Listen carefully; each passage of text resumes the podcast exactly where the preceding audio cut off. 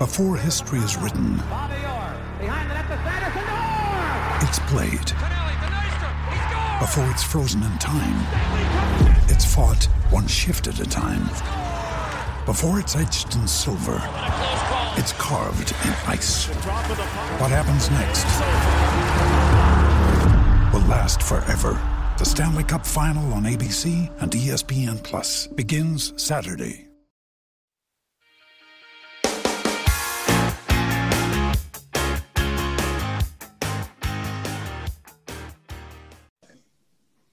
Hello, everybody, and welcome to the Doctors of Running Virtual Roundtable, where we three doctors of physical therapy discuss the art and the science to the stuff that we are putting on our feet. Uh, today, though, we are joined by Jordan Kinley. He is part of Karhu, um, and we are really excited to have him on. Thanks for thanks for joining us. Thanks for having me. Yeah. Um, so I think a great place to start would just to be to get a little bit of a history of, of what has Karhu been up to? How did they come into being? Uh, and where are you guys at now? Yeah, good question. The uh, yeah, Karhu, we joke just you know because our brand is so small but yet so old that it's the oldest brand you've never heard of. Um, working to change that and are are slowly accomplishing uh, that task. But yeah, so Karhu is originally from Finland. It was started in 1916.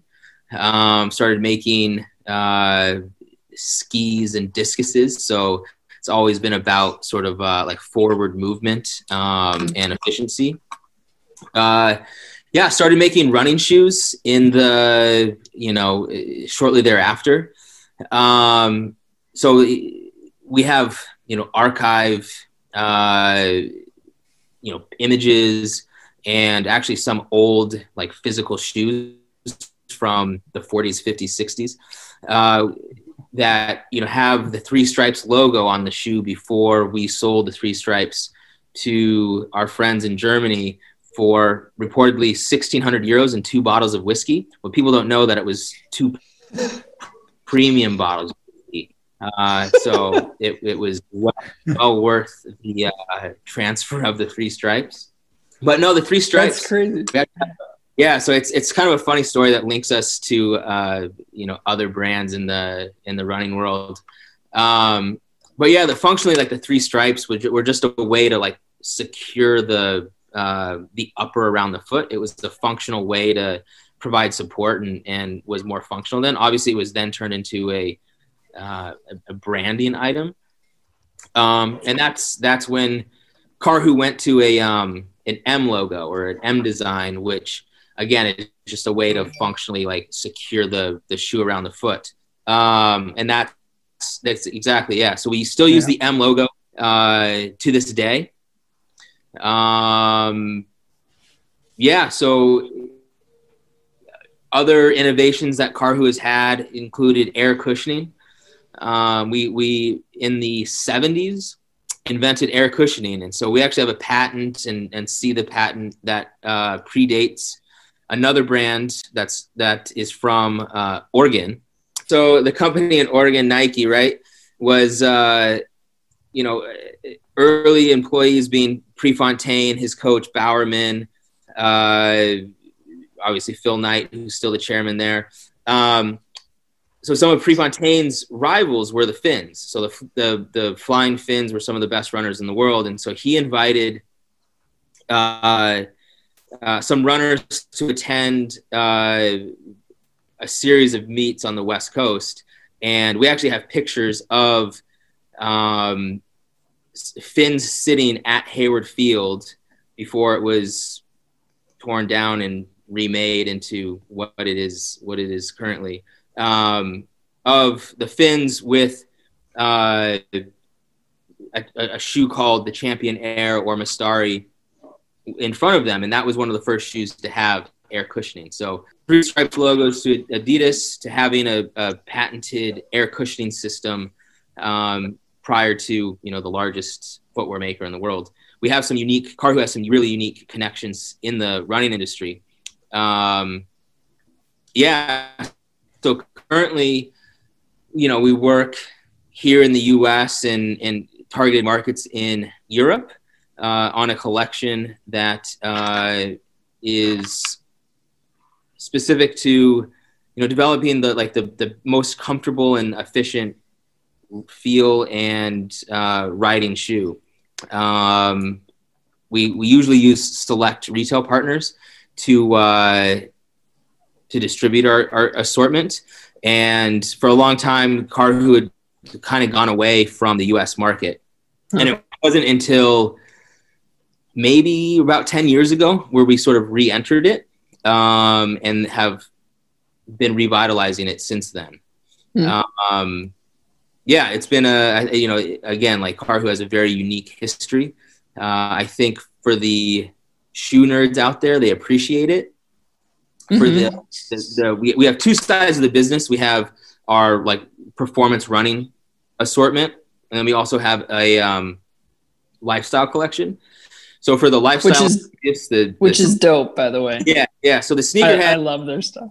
You know, is is uh, they really appreciate, I think, like the authenticity of a historical running brand. They like when they, you know, delve into a brand, they, they discover that there's a lot more there to it than just, you know, the, the trendy shoes that can, uh, you know, come up with designs that just are there for fashion purposes, but they actually discover that, you know, Karhu is a, a brand uh, rich in history so we have that. So, but on our on our running side, I'm not sure if uh, runners outside of the the people that are super curious about uh, you know running brands and footwear technology and stuff that it's coming from somewhere uh, really care about a brand's history. But it is it is nice to have it. Um, it is nice yeah. to, to find um, old images of guys winning the Boston Marathon in Karhu shoes to you know uh, Paavo Nurmi running in Karhu shoes and and whatnot. So that is something that uh, uh, we we appreciate and that we try to take um, you know, take to there's heart. Some great, there's some great value in having in having that history where it's not we're just trying to invent ourselves like you've come out of something that's been created and is passing on um, style and ideas and um, technology. Um, right now, uh, correct me if I'm wrong. You kind of have three three main shoes that that in the running in the running line uh, that you guys put out. At least that we reviewed last year. Um, it was the Karhu Ikoni, the Fusion, and the Synchron. Those three. Um, would that be correct in saying those would be the three? And do you want to dive into kind of yeah, what the ideas are? Yeah, we have we have three core shoes. Uh, we have the Ikoni, which is probably our most versatile. Um, the Ikoni is a you know we, we typically focus on everyday trainers. It's just the um, you know even though we're a small brand, other small brands I think start at the fringes. They start at you know either trail shoes or racing shoes, and they don't go after just the the core customer who walking into a running store it could be anyone from you know, who's running 50, 60 miles a week or more to someone who is, you know, coming back from, you know, rehab and they just need a good, comfortable pair of shoes to, you know, be on their feet as they start a walking program. So, but we, so we go after just like, you know, an everyday casual runner, fitness enthusiast trying to provide them something comfortable. So the Ikoni is uh, that core model for us. Um, and then it's complemented by a shoe called the Fusion, um, which actually is being updated this year in 2021. And we have just begun shipping it out to stores uh, starting mm-hmm. Friday, and we'll continue uh, on tomorrow on on Monday. Um, and that reminds me that you guys are on the very early list to receive a pair. Um, I think David and uh, Matt hopefully, uh, I'll try to get them to you by by the end of uh, this coming week. Um, awesome. Uh, it'll take a little bit longer to get to Wisconsin. So the Fusion gets updated and it, it becomes a little bit more neutral. So our fulcrum unit, which we can we can get into what that is in a bit, but our fulcrum unit is becomes a little bit shorter, so it becomes the shortest in our collection, which means that the uh, oh, wow. the forefoot the, the transition's a little bit earlier and the four foot is just a little bit snappier. Um, and yeah, so that shoe comes out and be you know highlight I guess of the year because it's an it's one of the all new models. Um, when did you um, say that? And then we when have a third shoe called the Synchron. Out? We just started shipping, so it will release. Stores will start selling it probably end of this coming week, um, okay. but more uh, base in uh, like the second week in February. Um, stores will really start highlighting that. Um, yeah, and, and the early feedback is super encouraging. Um, you know, from people that we've had it on and, and they've done some training efforts in it. It's been, you know, uh, uh it's a little bit lighter. It's a little bit um, more cushioned, just where like the market's going. Um, you know, even even though you try to have your you know own principles and whatnot, you do have to sort of follow the preferences of what runners are looking for these days, and certainly more neutral, more cushioned, and lighter are sort of three three elements that if you don't have an issue, it's uh, you're, almost dead in the water. Yeah. Uh, but then we have a third shoe called the Synchron, and the Synchron is a uh, little bit more traditional of a shoe, I guess. But what's unique of it is uh, it has a little bit longer fulcrum, and it's internally embedded in a polyurethane midsole that we call Aerofoam Nova. So it has a unique uh, compression like properties to it. Um, uh, what's what's nice about polyurethane is that it's it is more durable. Um, it can take the pounding a little bit better. However, it is a little bit heavier. So the shoe itself is is has a little bit more weight to it. But what's nice is that once you get it on your foot, it's um it's very well balanced, and so at no point feel like too heavy. It's weird. Like you can pick the shoe up and you, it, it, feels heavy. Like definitely pick it up and you're like, wow, this is like, I'm not to like this because it's just, it's frankly, it's to be too heavy on my foot. Once you get on your foot, that weight disappears just because it, I don't know. It, it, I've never been able to fully explain it, but I just think that no particular part is overweighted where sometimes the rubber on the outsole can be too heavy or the upper itself can be too heavy or maybe the midsole and the outsole are too heavy and it just feels it pulls your foot in a different direction. But yeah the synchron uh, is is just a super comfortable again everyday trainer good for someone who's just on their feet a lot. It's a nice recovery shoe and it's it's done particularly well for us in the last i'd say six to eight months it's um it's been it's it's sort of been the surprise shoe in our collection hmm. um, yeah. What I was gonna what I was gonna say about the Synchron for me and David, you can talk about the Synchron too. I think because you were you were a fan of it when we tested it last year. But when you talk about comfort, like that is that is a couple things. Matt, you could talk about this too because it's I'm going to mention sockless, but for me to put that sh- shoe on without any like with sockless is extremely comfortable and it's my favorite shoe to wear to work and i'm as a pt i'm on my i'm on my feet all day so that one is, and I obviously, you know, I think I tested over 50 shoes last year and I usually do wear them to work as, as a part of just kind of feeling the shoe out and all that. But, uh, that's one that I keep wearing to work and I always, and it's my top shoe for wearing to work. Yeah. Um, I have it, I have it on my feet right now. It's, um, the Synchron again is, it, while we design like running and walking shoes and it's made for that purpose, I think probably the largest customer base for the Synchron is not a runner, is simply someone who goes into a store and says, you know, I, I stand on a concrete floor all day. I'm on yep. my a lot. I I just need something that's comfortable and gives me like protection from, you know, the everyday walking around that I'm doing.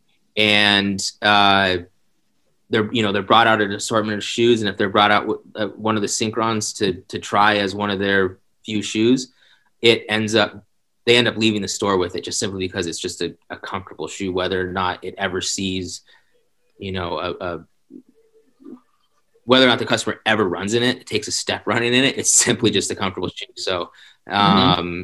Yeah, I wear I wear it quite frequently, just as my you know day to day hanging out shoe as I go about my life and whatnot. yeah, David, yeah, I can definitely can speak to actually trying to run fast in that shoe, which it, it certainly is. There is some weight to it, and I agree. Nathan, I also use it as a work shoe consistently, and it, it's one of those ones where you know you can put it on your feet, and it's gonna it's gonna be a reliable shoe. Um, it took a little bit running wise to break in, but if you give it some time, you'll start to feel the the the polyurethane polyurethane midsole and the fulcrum will help roll you forward. It's one of those shoes. There's a lot of shoes like this right now, and I feel like the more people are moving forward, uh, designs moving in this direction where shoes are getting very unique.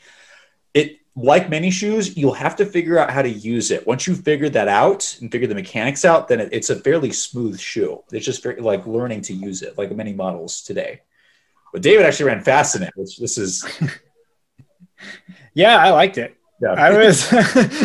I've, I've definitely I've used the verbiage of comparing it to like a Cadillac, where it's it's like a heavier base and it's a big vehicle, big shoe but all of the like there's the bells the whistles it's very well thought out and very i think it's engineered pretty well and that stingray plate that's in it it feels nice it like it it's noticeable and like the transition points are smooth and yeah like i was running just as fast in that shoe as i was in any other shoe and and it felt comfortable it almost felt better the harder i hit the ground it was weird yeah but, um, that's probably the poly- it's funny I, I, I have heard that that uh, you know, it, and it, again, it's it's a heavy shoot. I think it's 360 grams, which is yep. like, and that that's measured in a size men's size 10.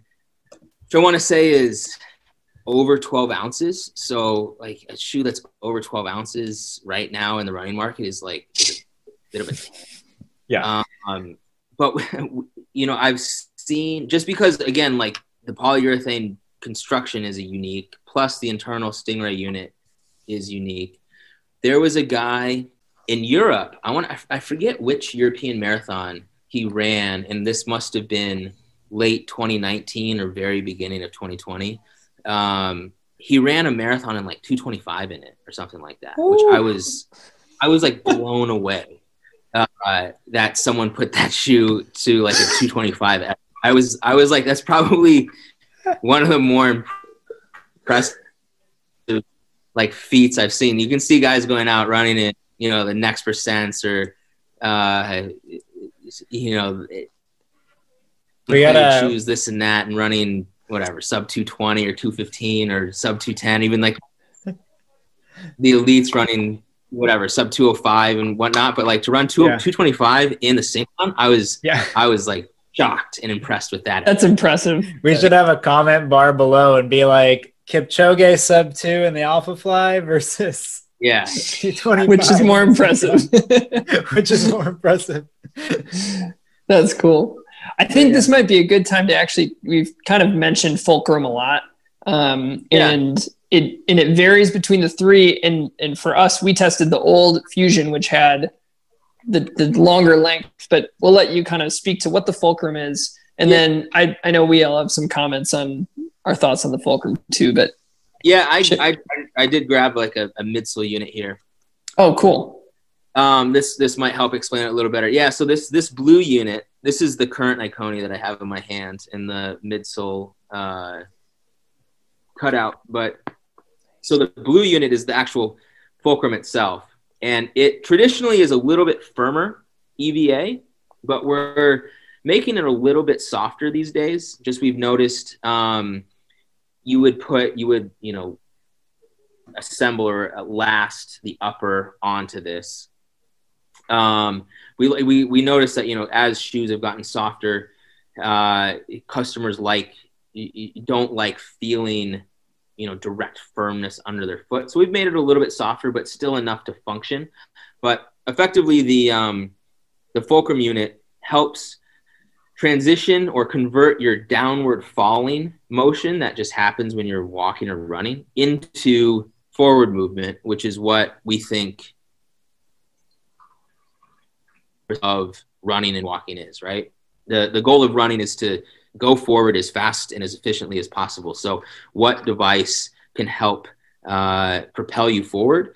And in the 70s, the uh, uh, designers at Karhu came up with the fulcrum. And so it's not something that we just dreamed up two weeks ago. It's been in our shoes for decades, and we've evolved it and um, are you know pleased with how it how it works and the research that we've done on it. So again, this blue unit just helps pivot you from the heel off your heel through midfoot into the forefoot. So the Ikoni itself is relatively flexible in the forefoot, um, but it's a little bit more stable and uh, you know provides like a nice unique transition. Uh, underneath the fulcrum, we do put a propulsion unit, and this propulsion unit just adds some torsional rigidity um, and some firmness to help create that quick, like that snap, that quick transition. But it's away from the foot, and you don't necessarily feel it. However, it's there functioning. Um, yeah. So the so what's what's unique about the fulcrum again is that we can play with the materials of it. We can we can make it out of composites. We can make it out of EVAs. We can make it out of we've we've done a lifestyle shoe and we made it out of wood. Uh, nice. oh, cool. It's uh, kind of fun in that regard, and then we can also play with uh, the length of it. So a longer length fulcrum would provide uh, more guidance as you go through the, the gait cycle. So as the fulcrum gets longer, it would provide more support or stability later into the uh, stance phase and into toe off. Obviously, you can make it shorter, which is what we're doing in the new Fusion. So that makes it, uh, you would get off of the fulcrum earlier and into the forefoot, which would become more flexible. Um, and then you can also play with the the designs between the lateral and uh, medial uh, pivot points. So these are typically the way that we design them are typically uh, symmetrical, so they are similar from the medial side to the lateral side. But if we want to have a shoe that has a little bit more support, we can build up the medial side even more and and shrink the lateral side. So it is a it's a unique uh, functional piece of technology that we've had in our shoes for a really long time that um, uh, we're able to provide different fits and feels for the customers based on obviously their preference, based on their biomechanics, and um, yeah, what their what their ultimate goals are. So um, yeah, that's that's the fulcrum in a quick rundown. I think what's unique about the fulcrum um, is is that we've we've watched the trend of what quote unquote stability looks like built into shoes. And the fulcrums mm-hmm. existed since the 70s and it's almost like stability is now in most shoes is starting to look more like what the fulcrum is um, where it's not something that's trying to stop you from going one way or another but you use the word guidance. And the fact that it's it's constructed in 3d and you have the both medial and lateral components, and you have components that act posterior to anterior, back to front. Um, that I think that's what we're seeing, um, and what I really like about it from a working with patients standpoint, um, who have certain um, whether it's with their foot, usually with their foot, but um, I just I appreciate how the the construction of it does have that medial and lateral component because a lot of times for people who have certain types of gait patterns, I'll see the foam compression be extreme on the lateral side, mm-hmm. and then the or vice versa. And they're like in these stability shoes because they've been told to be, you know, and I mean a posted shoe. So they've been in like a posted shoe and they have excess wear uh, of the compression of the foam on one side, and I just put their shoe on a table and it tilts one way. And right. I think that the fact that the the fulcrum almost spans the whole length of the midsole um, is something anecdotally that I've seen work well for people in that with those kind of conditions where I'm seeing this abnormal foam compression in their shoes. Um, and it's worked really well. Like you got, car, you guys sent us some shoes to like let patients try in the clinic, yeah. and um, people are still using them and trying them on, and it's it's a super helpful shoe. and a lot of times, the people I'm working with, it's the first shoe they've ever put on that's like using actually quality material. Sure, and yeah. people are just blown away you know to feel something different you know? And um it's and so it's been a really good experience. Yeah certainly once you you know obviously there's different levels of eva and there's different you know what you can put in a $60 shoe is certainly different than what you can put in a 120 $130 shoe. But um, yeah again like i think you know if you think of a, a posted shoe if we effectively just cut off the lateral side of it and had a form a firmer section on the medial side that's what a, a posted shoe would be so um, the thinking would be like well it prevents you from collapsing on the medial side, but then the fear being, well, it, it, it might throw you out further to the lateral side. Um, but because there are, there is, you know, two pivot points, our lateral medial side, the idea is to channel you forward to keep you, you know, going from heel to toe versus going from, you know, the inside to the outside or from the outside to the inside of your, of your gait cycle just to keep you on top of the shoe and moving you through through the shoe, um, I think is really something unique. Uh, whether or not you need stability, right? I think that's that's something that many brands are introducing um, that come up alongside. Uh, I mean, I can name brands like Brooks is doing it with guide rails. Guide rails. Hoka's doing it with their sort of their bucket seat and how you sit down in the midsole itself, um, or through a, a firmer section of foam on the uh, firmer section of foam on the outsole, and that's fine. They're all functional ways to keep you on top of the shoe and moving through it. Um, we've just done it for a very long time, and we're not jumping on this new uh, design construction, but we've we've had in our shoes, and frankly, it's been a it's been a battle to stores and customers uh, to explain because everybody likes their comfortable like neutral category their stability category their motion control category their racing category. Um, but when you explain like or when you get asked you know are your shoes uh, neutral or stability? It's always like well like both? They're kind of both. Uh, where if you're if you're neutral, you're simply to you know guide flow through the shoe, and you'll certainly uh, take advantage of the pivot points as you're uh, transition from heel to toe. But if you're if you need stability, you at least have the security of having a medial pivot point, so you're not in on the medial side, but you're also not get thrown out on the lateral side. Um, so again, functionally, it, it works for many, many different foot types in the same design and construction. And that's one of the things that we've seen in the industry. And that's something we talk about frequently is just because a shoe is labeled a neutral or stability shoe does not necessarily make it stable or neutral.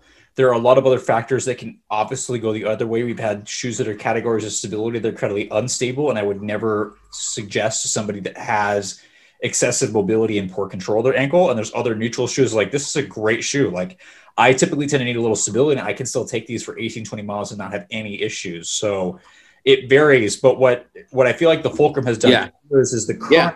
current concepts on stability is that, and you can thank Do- Dr. Benno Nigg on this, is that it's not about putting a post somewhere because we know that a lot of times just because you have a post somewhere the foot's going to do its own thing, right? This is example of you put like when I used to work at running stores, you'd put somebody in a motion control shoe and they'd still roll off the side of it. I'm like, well, that didn't do anything.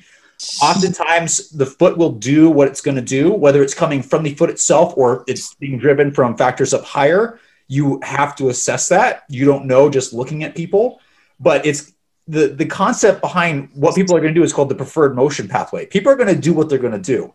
And the best way a shoe can help you is facilitate you in that forward motion right. and not try to jam you one way or another. Not to say that posts don't work. There are a lot of people that do enjoy that feeling, whether it's actually affecting the mechanics or it's like a proprioceptive thing that they like having pressure in their arch.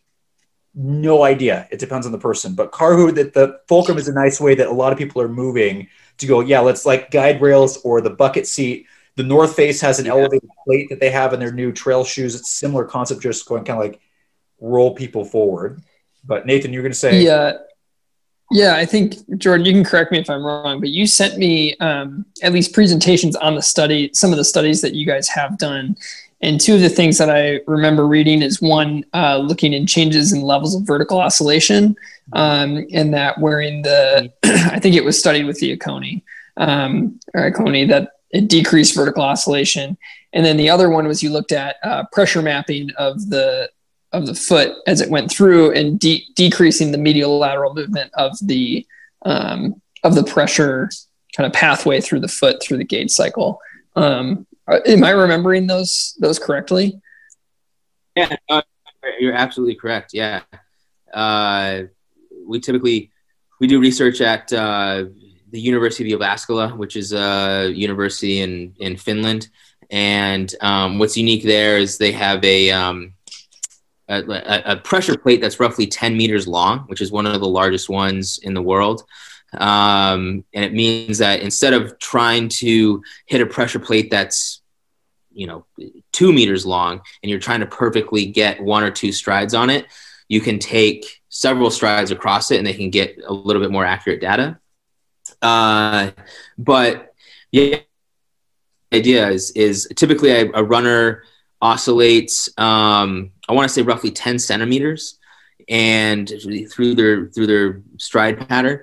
Um, and the fulcrum unit helps reduce that by uh, a couple centimeters. And so, again, if you're going up and down less, you're directing that energy a little bit more forward. So the shoe itself can be a little bit more efficient.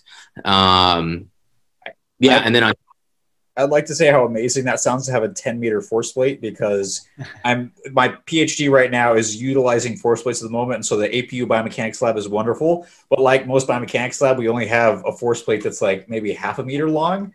And having people try to hit that was like, I don't have a ton of hair right now, but when I did, it like I pulled out a decent amount, having to wait and go through trials going, can you please hit that without yeah. trying and not screwing your data up? But that's awesome. I want to see that.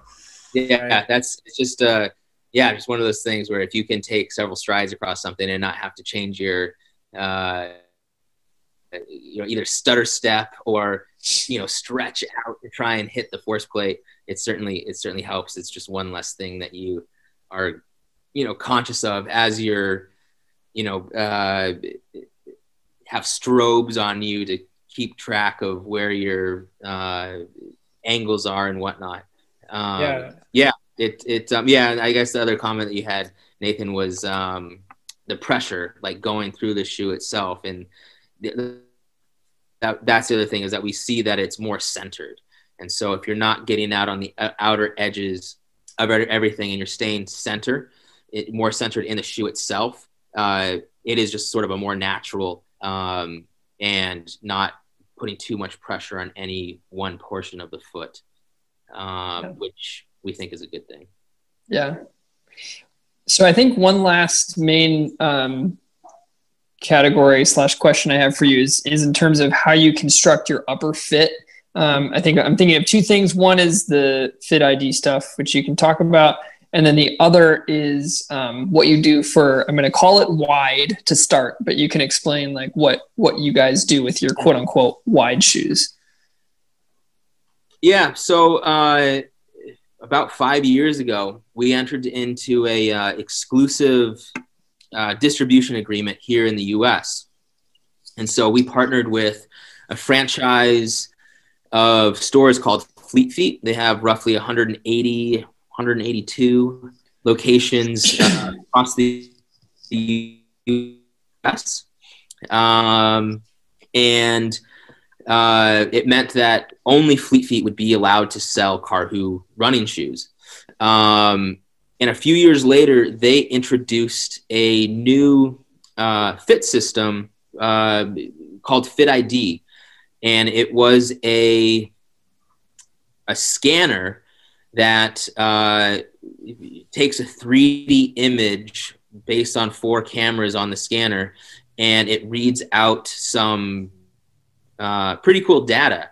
And so the customer in the store is able to see obviously like their foot length, but also some measurements of, you know, how wide is their heel? How wide is their forefoot? What's their instep girth? What's, um, you know, just some other measurements that helps the sales associate working with the customer go back to the, you know, go back to the stock room and pull out shoes that would best fit that customer based on how much they're running, what they're using the shoe for, the terrain, etc. Um, and so we were fortunate enough to be able to start looking at uh, some of that foot scan data. And so, as more and more feet were scanned, we were able to uh, collect a database of more and more foot shapes. Women's, you know, obviously women's feet, men's feet, different widths, different uh, arch lengths, and and volume type. So we were able to actually adjust the shape of our footwear last to best accommodate the average shape of runners' feet. Um, and so uh, currently, our collection is fully based on those average foot shapes, um, based on, again, volumes and measurements taken by the Fit ID scanners. Um, and what we learned also is uh, the company that makes these scanners uh, has them not just in North America, but they also have them around the world. And so they started comparing well, are there different, um, what else can we learn about feet in uh, Asian markets, in Australian markets, in European markets, and in North American markets? And so they published a study about widths and volumes and whatnot. And so it really showed the importance of having more than one volume or width in your footwear collection and so we came up with a, uh, you know, we introduced a shoe that most brands would call wide. Uh, we actually refer to it as HIVO or high volume. And that simply uh, makes you have a little bit more room, a little bit more volume in the upper to accommodate all the unique foot characteristics that people have from, you know, having thicker feet or bunions or, uh, hammer toes, whatnot, just certain, uh, again, unique foot characteristics that would typically rub on a normal volume shoe or a normal width shoe. Um, and we just wanted to accommodate extra uh, extra foot shapes. So yeah, we introduced uh, a high volume shoe last spring, spring of spring of 20, and uh, roughly of all of our Ikoni shoes were sold in high volume last year. Um, oh, wow. So it's been, yeah, it's been uh, successful for that category, and customers have certainly appreciated having an extra, um, having fitting into a Karhu shoe that isn't the traditional or standard uh, width or volume. Again, it's a little bit different yeah. because in the, the, the traditional uh, the traditional men's volume is or men's width is D. If you're talking uh, shoe last, uh, and then when you go to a, a wide, it's two E. So the only thing different between a D and a two E is the upper. So that so if, if you're if you're looking at a footwear midsole, both a D and a two E are lasted on the same midsole. It's not until so the so when you say it's width, you everybody thinks like, oh, it's just going to be a little bit wider here, but in actuality, it's it's the upper that is is changing from you know this amount of volume to this amount of volume. Um, but yet the actual midsole stays the same. It's not until you get into extra wide, which is would be 4E, that the actual midsole itself gets gets wider. Hmm. Um, and then the footwear midsole design and, and whatnot is the the uh, midsoles for both men and women are the same. They're just shrunken. Um, mm-hmm. So if you if you were to have a women's, even though they call you know women's regular width is B and men's is D, it's the same midsole that they're using for everything. So if you have actually some of the and, and frankly some of the um, uh, larger women sizes and smaller men sizes are the exact same shoe, just in different colors.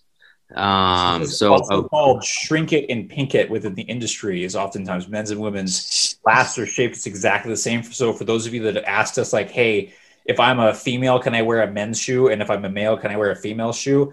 Most of the time, yeah, it really doesn't matter. It's the exact same shape. They just made it yeah. smaller with different colors. we're seeing we're, we're seeing some changes. Yeah. we're seeing some changes. Like Yeah. I think the Asics uh, Nimbus Light 2 has a little bit different construction with different drops and stuff, and they even changed the outsole. So there's Yeah. like little changes there, but There- there- not a, Not nothing super major. I mean, there's a couple, but for the most part, Yeah. still that's very. So, so there are so, there are some brands that do have gender specific lasts, um, uh, that are you know there have been different um, beveling on heels based on women's Q angles and whatnot. Um, but across the board, for the majority, it's a, a women's shoe is simply just a smaller version of a Yep. of a men's shoe. And I only I only highlight this because our new Fusion that's that's set to release in days here, we're we're introducing um, what we call Herafit, and it's actually it's a women specific last. So the last itself, we and in comparing uh, uh, footwear data, we looked at the the differences between men's and women's feet, and traditionally, uh, I think the the people thought think that a woman has a, a, a narrower foot in the heel and perhaps a more triangle shape up in the forefoot, but frankly, that wasn't what we saw. Hmm. Heel width was like negligible. Like you're talking half of a millimeter type amount of, of uh, difference based on the same size at between a man and a woman that a man and a woman, which is nothing. Um, it wasn't statistically different, but the two uh, points that were different were were in instep girth and ball girth. So at like roughly your instep is roughly roughly here on a shoe, and then your ball girth would be a little bit forward. So the amount of volume in those two points were different, and so we adjusted our last to be more email specific, um, and as a result, that's going to hopefully be more comfortable for a, a woman running or walking in the new Fusion. Um, and so we'll we'll uh, introduce it in that model first, and if women enjoy it, we will slowly introduce that into other uh, other models as well. But it's just something that um, we're excited about that is is coming to market and um, as well um, as, as the collection grows and as we get into additional uh, seasons. Cool. We lost you for like one second in there, but I think we got the main point. I don't know what we what we missed, but we got the main point. This this is exciting just because, and I, we've highlighted this a little bit before, but probably not as much as we should. Is that, and Jordan just said this is that men and women have very different feet. So bone structure between just not just the feet, the whole body. Bone structure of the, the foot and ankle, especially, is very very different. Just because in terms of what evolutionarily men versus women go through is very very different in terms of what they go through in a lifespan. Uh, joint angles are different, uh, bone structure and lengths, especially like metatarsals, and th- it's totally different. Flex points have to be different, but this is, you know, it, it's it's nice that people are really starting to pay attention to this more because they again, if there's different flex points, different, that you need a different shoe, and it needs to be designed differently. So it's nice to hear that this is starting to get emphasized, and I'm curious to see how this how this goes and the feedback that you get. Yeah, I think I think it'll be good. I uh, again, we just started shipping it out, and um, I again, based on all the testing that we've done and early feedback from uh, customers and reviewers and whatnot um, that got to try the prototypes and and uh, put miles in on those, it's been uh, like super encouraging. So um, yeah, we're we're we're happy about it. And we're excited and um, are looking forward to having those in in our retailers. Yeah. So the biggest thing probably for 2021 for you guys will be the fusion. That's kind of like the big update. Um, Yeah. Are, are the Ikoni and Synchron getting kind of what's happening with those this year? Yeah, no. So the the Ikoni is actually for spring, um, for spring twenty one.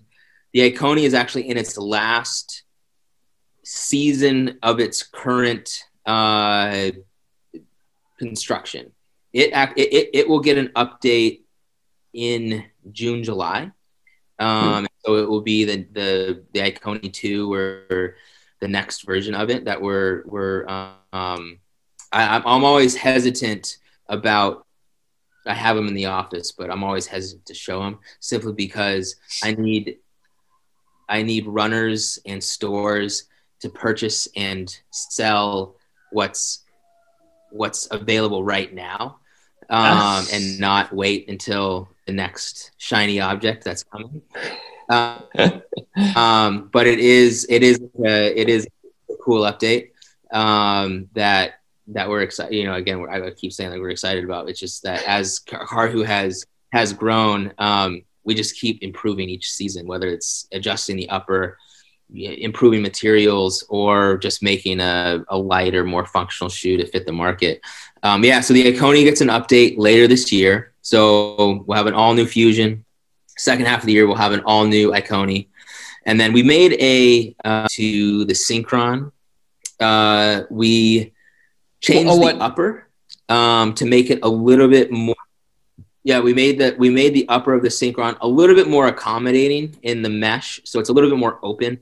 Um, we'll move with the foot a little bit better, and then internally that Stingray that Stingray composite unit that's in the midsole, we've shortened it ever so slightly, so it doesn't quite run up into the forefoot um, as much. Uh, and by shortening the internal fulcrum unit um, it will have just a little bit nicer of a of a roll to the midsole, um, and it will be a, a, a hair lighter. Uh, but I think you would have to have fairly sensitive feet if you'd been in that shoe previously to be able to recognize the differences. Mm. Uh, but I think for a new customer that hasn't experienced that shoe before, they'll just they'll recognize it's a little bit lighter and has a, a slightly nicer transition. Um, yeah. So again, we don't i think we um, like to take our to make slight improvements or slight changes. We never drastically um, change a shoe just because we let you know if we have customers in a particular model when they come back to get their next pair of shoes and they slide their foot into it we want them to recognize oh yeah like this i feel at home. I feel like this is uh, you know, it feels lighter, it feels more cushioned, whatever whatever we're going after. But it the fit should feel similar. It should still feel familiar. Um, yeah.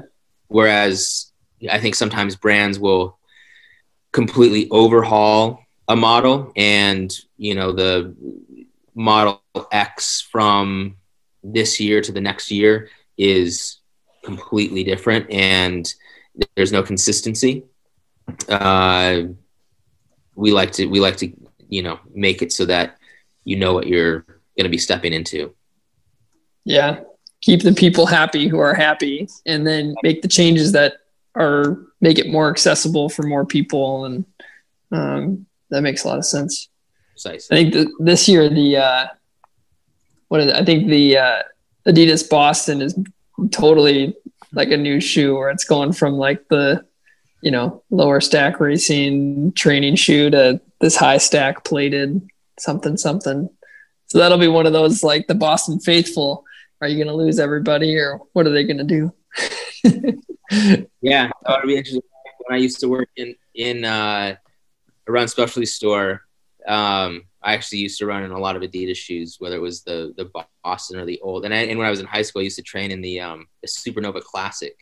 Um, which was just a, I, I think guys of my era were are nostalgic about that shoe, and so um, when it was changed to the Supernova cushion or the Supernova guide and something, it it lost that uh, hmm.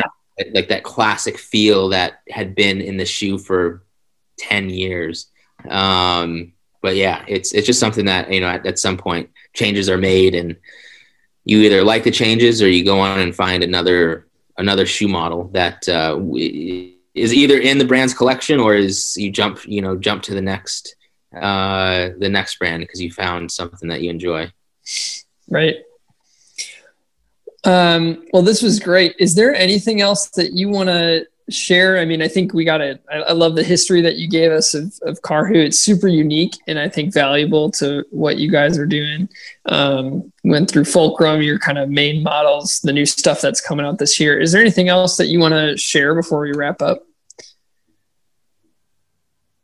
No, I don't think so. I, I think, um, you know, I, I, I imagine people who would be entertained enough to watch uh, either our video or listen to our video would be curious about uh, curious about Karhu, and I would certainly I would encourage them to um, you know either follow up with questions to you or to me. I'm I'm certainly available. I can sh- even share my email if that's uh, of interest. But um, yeah, no, certainly you know go to fleetfeet.com, karhu.com, or visit a, a Fleet Feet store, and you can try on the shoes yourselves and and uh, experience them in person.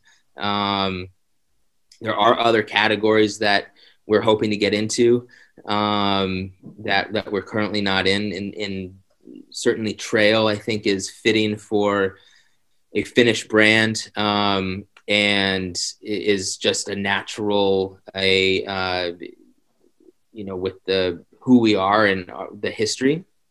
Um, mm-hmm. But we will continue to focus on the core running, walking customer that just needs a good, comfortable workhorse, everyday training shoe. Um, yep. And for those that are are you know looking for the lightest or the fastest uh, shoe out there, we'll eventually get there. But if you're just looking to log your hour long to 10 mile run every day like that's that's where you can really count on Karhu for um, just being again just a durable comfortable um, everyday trainer yeah I will say too, in the last year, I've never worked in an area that has a fleet feet in close proximity, but I have seen two pairs of Karhu come through the doors. And every time I see it, I'm like, hey, it's Karhu. And they're like, huh?